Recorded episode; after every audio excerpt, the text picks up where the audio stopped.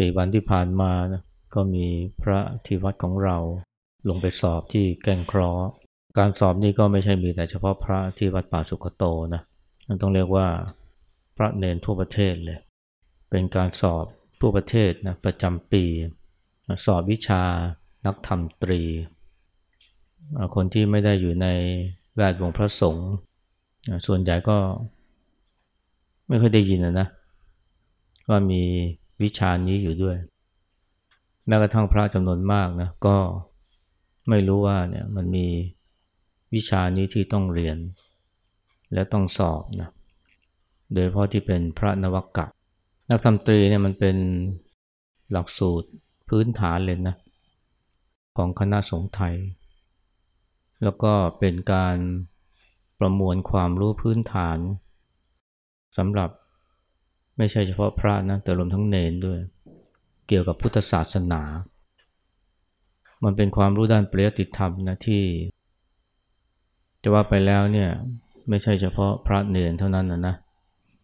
แต่ว่าชาวพุทธเนี่ยก็ควรจะรับรู้นะหรือว่าเรียนด้วย ก็อย่างที่บอกนะมันเป็นการประมวลความรู้พื้นฐานเกี่ยวกับพุทธศาสนา ไม่ว่าจะเป็นเรื่องธรรมะ เรื่องวินัย รวมทั้งเรื่องพุทธประวัติ วินัยเนี่ยนะถึงแม้ว่าจะเป็นวินัยของพระสงฆ์แต่ว่า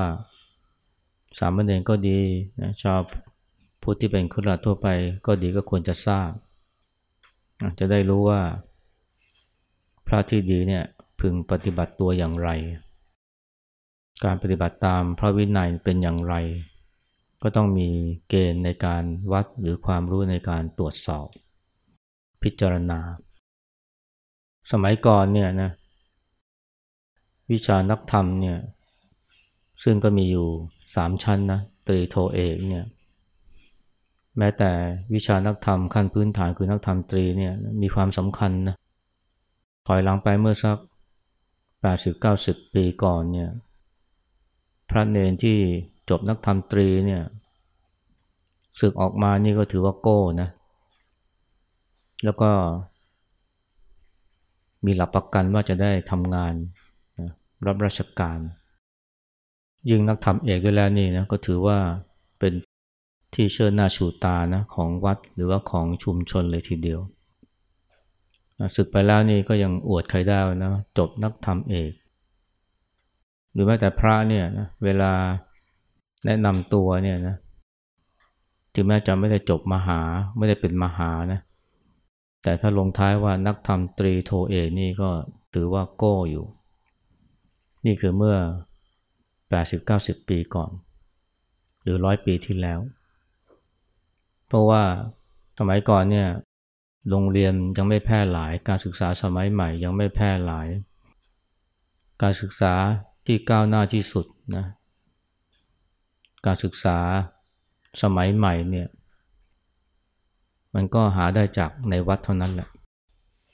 ต้องนึกภาพว่าสมัยก่อนเนี่ยมันไม่มีโรงเรียนนะโรงเรียนยังไม่แพร่หลายเท่าไหร่ โดยเฉพาะในชนบท การศึกษาสมัยใหม่ แม้กระทั่งขั้นพื้นฐานคืออ่านออกเขียนได้นี่ก็ต้องมาเรียนที่วัด และดังนั้นพระเนรเนี่ยที่อ่านออกเขียนได้นี่ก็ถือว่ามีความรู้มากกว่าชาวบ้านทั่วไป และยิ่ง ไม่ใช่แค่อ่านออกเขียนได้นะแต่ว่ายังสามารถจะแต่งกระทู้ แล้วก็มีความรู้พื้นฐานด้านพุทธศาสนานี่ก็ถือว่า เป็นผู้นำของชุมชนได้ จบมาแล้วเนี่ยถ้าศึกนะเป็นครือขัดเนี่ยก็หางานทำได้ไม่ยาก โดยเพราะรับราชการ อันนี้ก็ถือว่าเป็นความสามารถนะของ สมเด็จพระมหาสมณเจ้ากรมพระยาวชรยานวโรรสนะท่านเรียกว่าได้ชื่อว่าเป็นบิดาของการศึกษาสงฆ์สมัยใหม่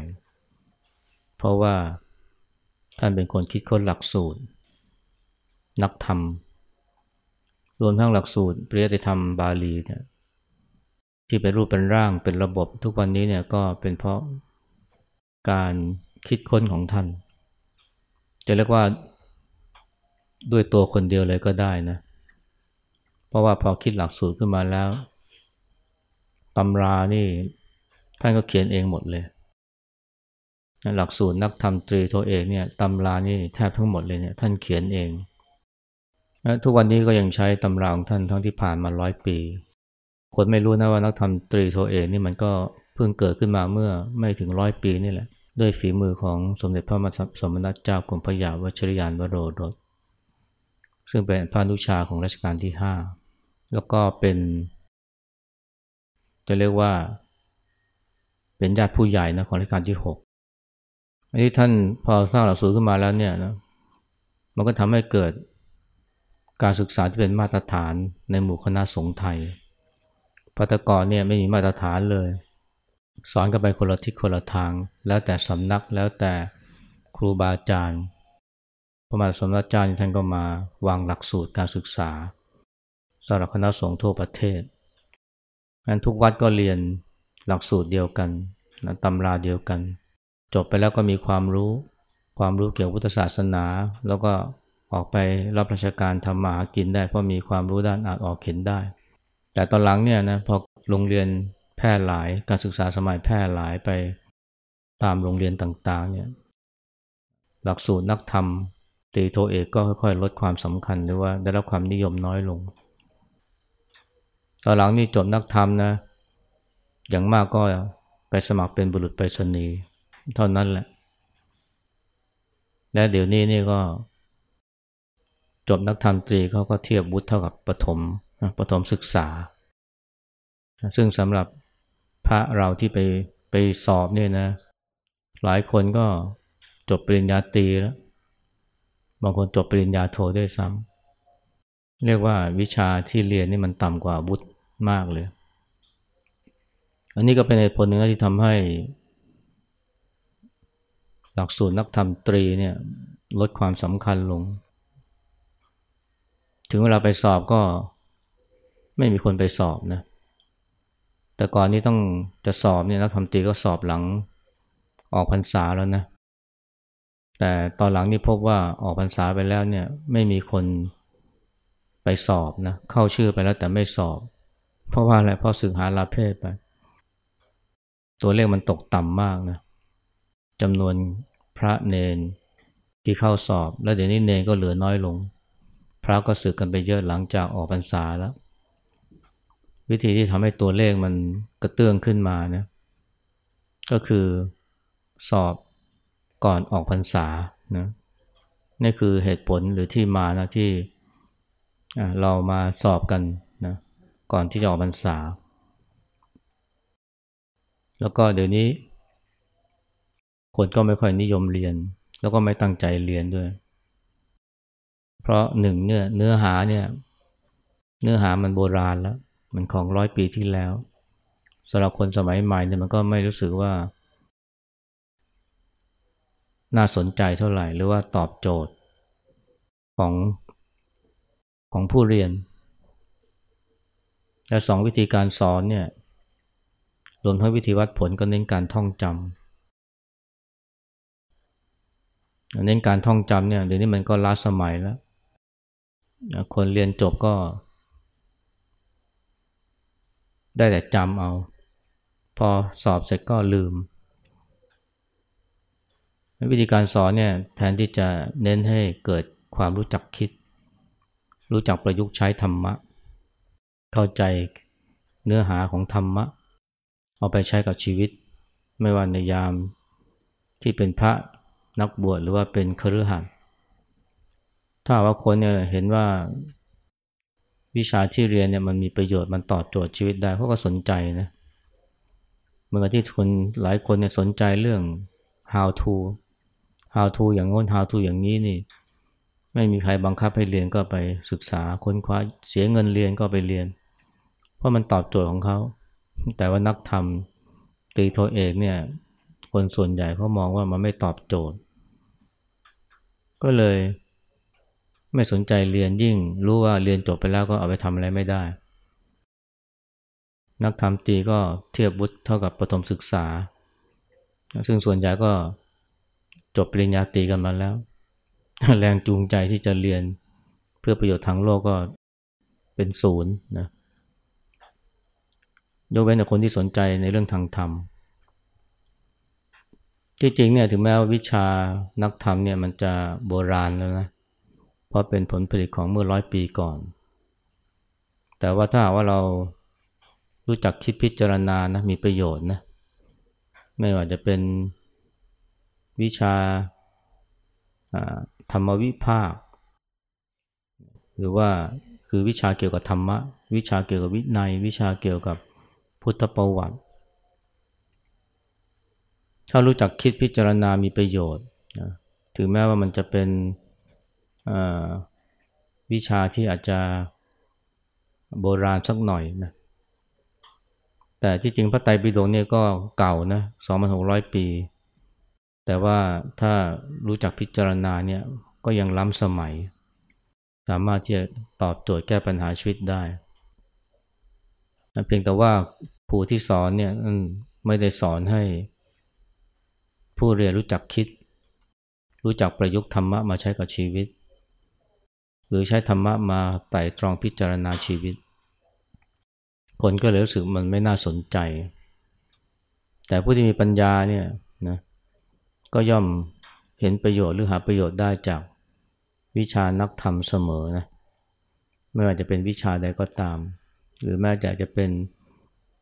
นักธรรมชั้นตรี อย่างไรก็ตามนะถึงแม้ว่าสอบไปแล้วนะถ้าเรารู้จักเอามาใช้ มันก็ยังมีประโยชน์อยู่ ไม่ว่าจะเป็นธรรมะขั้นพื้นฐาน นะหรือว่าวินัยนะที่สามารถจะมานำนำมาใช้ในการดำเนินชีวิตได้ เมื่อเราเรียนจบแล้วเราสอบแล้วนะสิ่งหนึ่งที่เราไม่ควรจะลืมนะไม่ว่าจะเป็นพระนวกะหรือว่าพระที่มีพันษามากหรือแม้กระทั่งญาติโยมเนี่ยแม้จะเรียนจบนะ ปริญญาจบด็อกเตอร์แล้วเนี่ยมันมีวิชาหนึ่งนะที่ไม่ควรมองข้าม มันคือวิชาชีวิต วิชาชีวิตเนี่ยเป็นวิชาที่บางคนเนี่ยไม่คิดว่ามีด้วยซ้ำแต่ที่จริงแล้วเนี่ยมันเป็นวิชาที่สำคัญมาก ที่คนเขาบอกว่าเนี่ยการศึกษาคือการเรียนรู้ตลอดชีวิตเนี่ยไอ้ที่เรียนรู้เนี่ยนะ ตลอดชีวิตเนี่ยมันไม่ใช่แค่เรียนรู้วิชาทางโลกอย่างเดียวนะ หรือเรียนรู้วิชาชีพอย่างเดียวนะ แต่มารวมถึงวิชาชีวิตด้วย จริงๆ สมัยนี้วิชาชีพเนี่ยมันก็เป็นเรื่องที่ต้องเรียนรู้ไปตลอดเลยนะ เพราะเดี๋ยวนี้ มันมีความรู้ใหม่ ๆ เกิดขึ้นมากมาย แม้แต่คนที่เรียนแพทย์นี่ก็ยังต้องเรียนไม่จบสิ้น เพราะว่า มันมีความรู้เกี่ยวกับโลกสมัยใหม่ แล้วก็มีวิธีการรักษาใหม่ ๆ ที่ดีกว่ามีประสิทธิภาพมากกว่า ต้องเรียนอยู่เรื่อยไป หยุดเรียนเมื่อไหร่ก็ตามโลกไม่ทัน แต่มันไม่ใช่แค่วิชาชีพนะ วิชาชีวิตก็เหมือนกันคือสิ่งที่ต้องเรียนรู้ตลอดชีวิตเลย วิชาชีวิตคืออะไรนะ วิชาชีวิตก็คือวิชา หรือความรู้ นะที่ช่วยทำให้เราดำเนินชีวิตในโลกนี้ได้อย่างมีคุณค่า แล้วก็มีความสุข หรือผู้ยานก็คือว่าเป็นวิชาที่ช่วยให้เราเนี่ยได้เข้าถึงประโยชน์สูงสุดของการเป็นมนุษย์ หรือได้รับประโยชน์สูงสุดจากการมีชีวิตนะอยู่ในโลกนี้ มันมีความหมายมากกว่าวิชาชีพนะวิชาชีพส่วนใหญ่ก็ช่วยทำให้เรานะ สามารถทำมาหากิน มีเกียรติยศมีชื่อเสียง แล้วก็รวมไปถึงการมีครอบครัว มีชีวิต มีฐานะที่มั่นคง แต่มันไม่ได้เป็นหลักประกันนะว่าจะทำให้เรามีความสุข เพราะว่าชีวิตเนี่ยมันเต็มไปด้วยความไม่แน่นอน เต็มไปด้วยความผันผวนแปรปรวน และสิ่งหนึ่งที่เราจะเรียนรู้จากวิชาชีวิตก็คือ การทำให้ชีวิตของเราเนี่ยมีคุณค่า มีความหมาย วิชาชีวิตเนี่ยจะบอกเราว่าเนี่ยอะไรคือจุดมุ่งหมายของชีวิต ที่บางทีเราพูดถึงว่าเนี่ยเกิดมาทำไม วิชาชีวิตเนี่ยตอบเราได้ว่าเกิดมาทำไม หรือพูดได้ถูกต้องคือว่า ตอบเราได้ว่าเราควรมีชีวิตอยู่เพื่ออะไร หรืออยู่ไปทำไมนะเกิดมาทำไมนี่เราจะตอบยากเพราะเราไม่ได้เป็นคนพาตัวให้เกิดมาในโลกนี้ แต่เราเป็นคนกำหนดนะว่าเราจะมีชีวิตอย่างไรในโลกนี้และวิชาชีวิตเนี่ยมันช่วยทำให้เราเนี่ยสามารถจะตอบได้ว่าเราควรจะอยู่เพื่ออะไร หรือควรจะอยู่อย่างไร ซึ่ง ถ้าเราจากใช้ชีวิตมีคุณค่า มันก็ทำให้ชีวิตเรามีความหมาย และทำให้เราเนี่ยมีความสุข แต่ทั้งที่มันก็ขึ้นอยู่กับว่าเรามีความ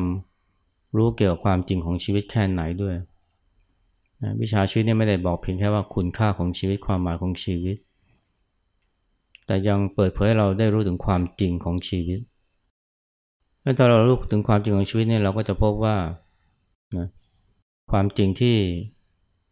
ปฏิเสธไม่ได้คือคนเราเนี่ยเกิดมาแล้วก็ต้องนะแก่ต้องเจ็บแล้วก็ต้องตาย วิชาชีวิตเนี่ยเตือนให้เรารู้ว่า ในโลกนี้อะไรๆก็ไม่เที่ยง อะไรๆก็เกิดขึ้นได้ อันนี้เป็นความรู้ที่สำคัญนะเพราะว่าความทุกข์ของผู้คนเนี่ย หรือว่าความทุกข์ใจเนี่ยนะมันก็รู้แล้วแต่การที่คนเราเนี่ยลืมหรือมองข้ามความจริงอันนี้ เมื่อเกิดความแปรเปลี่ยนเมื่อเกิดความผันผวนปวนแปรนี่ยก็เลยเกิดความทุกข์ขึ้นมา เพราะไปยึดติดสิ่งต่างๆ ว่ามันเที่ยงว่ามันคงที่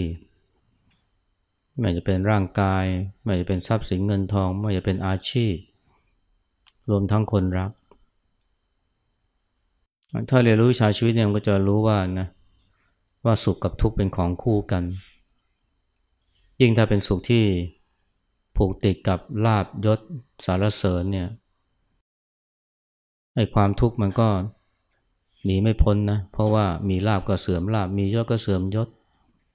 สารเสริญ เจอสารเสริญก็ต้องเจอนินทาแต่ว่าไปแล้ววิชาชีวิตเนี่ยมันไม่ใช่เป็นเรื่องความรู้อย่างเดียวนะ มันไม่ใช่แค่ทำให้เราเห็นความจริงของโลกของชีวิต แต่มันทำให้เรามีทักษะ หรือมีศิลปะในการดำเนินชีวิต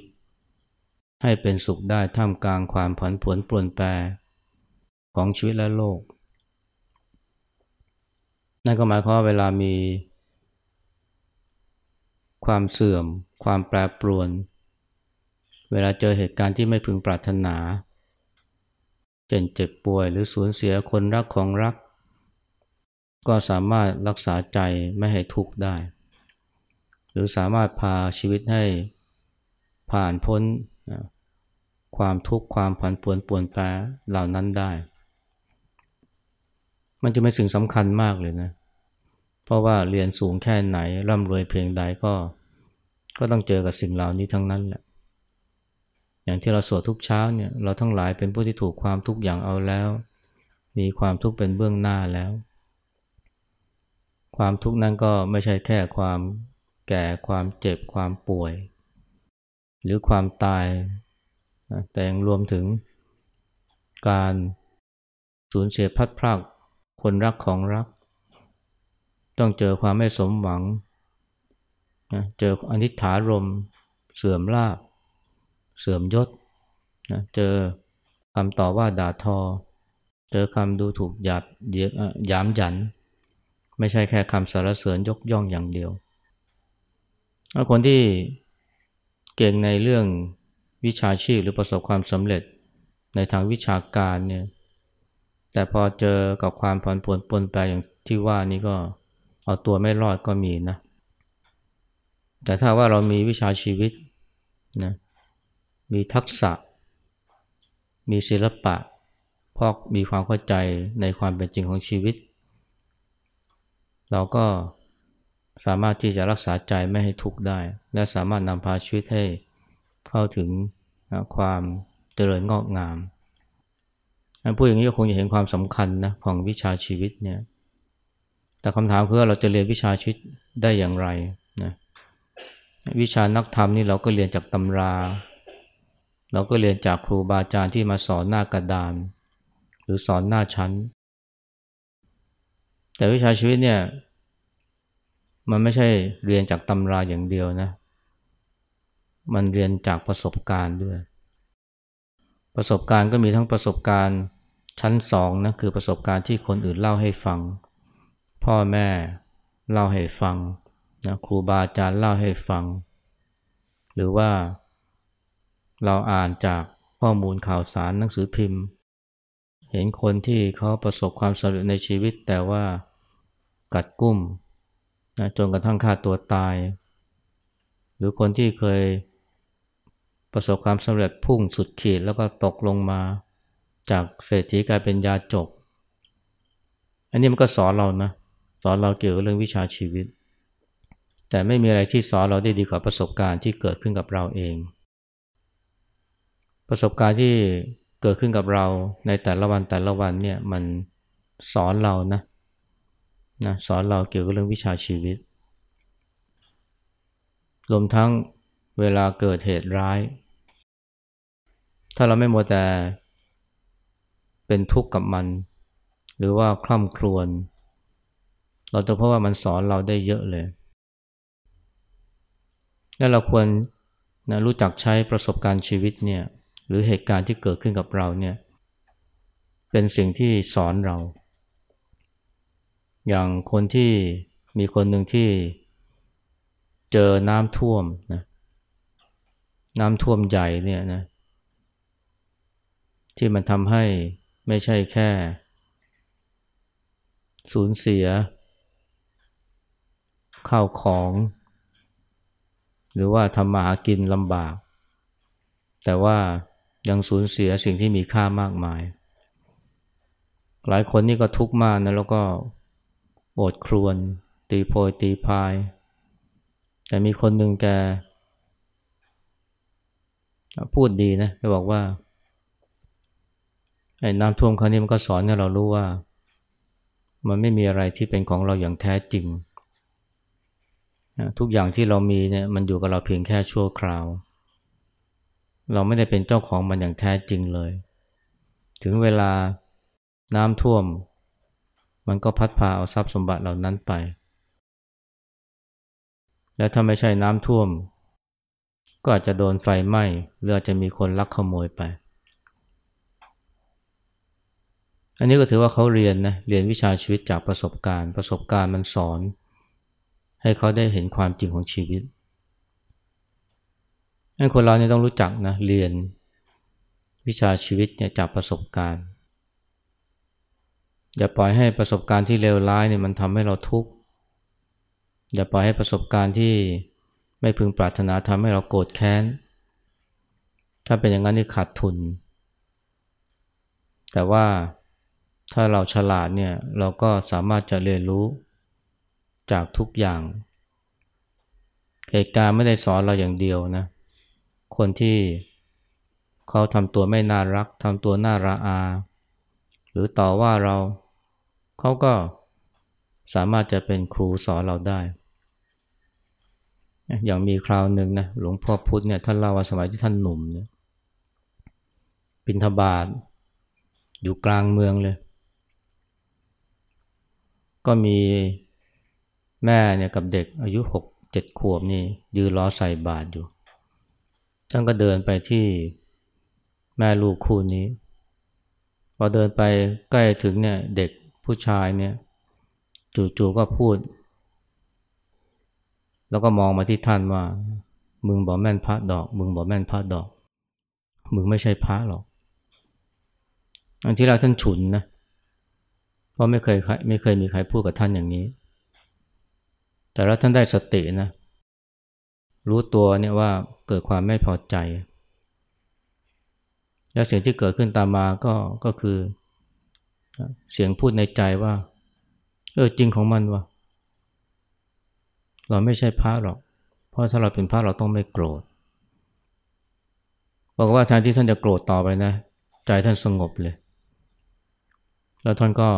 เดินบาทนะไปรับบาทจากแม่ของเด็กคนนั้น โดยที่ไม่ได้โกรธเด็กแล้วก็ไม่ได้โกรธแม่เลยนะว่าแม่สอนลูกยังไงนะ ท่านพูดในเวลาต่อมาว่าเนี่ยเด็กคนนี้คืออาจารย์ของท่าน คือสอนท่านนะ ให้รู้ว่าเนี่ยท่านยังเป็นพระไม่พอยังไม่ยังเป็นพระไม่ดีพอ เพราะท่านยังโกรธอยู่ถ้าคนธรรมดาเนี่ยถ้าไม่ฉลาดนะก็จะโกรธเด็ก มาพูดกูอย่างนี้ได้ยังไง แต่คนที่ฉลาดที่เข้าใจเรื่องวิชาชีวิตเนี่ยก็จะ ก็จะมองว่าเออเนี่ยนี่เขากำลังสอนเราเขาคืออาจารย์ที่ทำให้เราได้รู้ความจริงเกี่ยวกับตัวเรา ซึ่งเป็นส่วนหนึ่งของวิชาชีวิต อันนี้เรียกว่าเป็นผู้ฉลาดในการเรียนรู้ และเราก็ควรจะมีความฉลาดในการเรียนรู้แบบนี้บ้าง ก็คือว่าเรียนรู้จากประสบการณ์ เรียนรู้จากทุกประสบการณ์โดยเฉพาะอนิจฐารม คือเหตุการณ์ที่ไม่พึงปรารถนา ที่ไม่เป็นไปดังใจ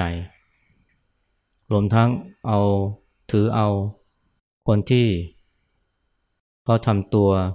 หรือพูดไม่ถูกหูเรา เอามาเป็นครูสอนเรา ให้เราได้รู้จักตัวเอง หรือเอามาเป็นครูที่สอนให้เรารู้ว่า มีอะไรที่เราต้องฝึกฝนให้ดีขึ้นไปกว่านี้เพราะอย่าลืมนะวิชาชีวิตเนี่ย นี่คือสิ่งที่เป็นวิชาที่เราต้องเรียนไปจนตายตราบใดที่เรายังไม่ได้บรรลุอรหัตผลเพราถ้าเราไม่เรียนรู้วิชาชีวิต เมื่อเจอความผันผวนแปรปรวนเราก็จะเอาตัวไม่รอดงั้นถ้าเราอยากจะเอาตัวให้รอด และสามารถที่จะฟันฝ่าความทุกข์ได้เนี่ยวิชาชีวิตคือวิชาหนึ่งนะที่เราต้องเรียน หรือที่เรียกว่าเป็นวิชาเดียวก็ได้ ที่เราต้องรู้ อาจารย์นี้พูดเท่านี้นะ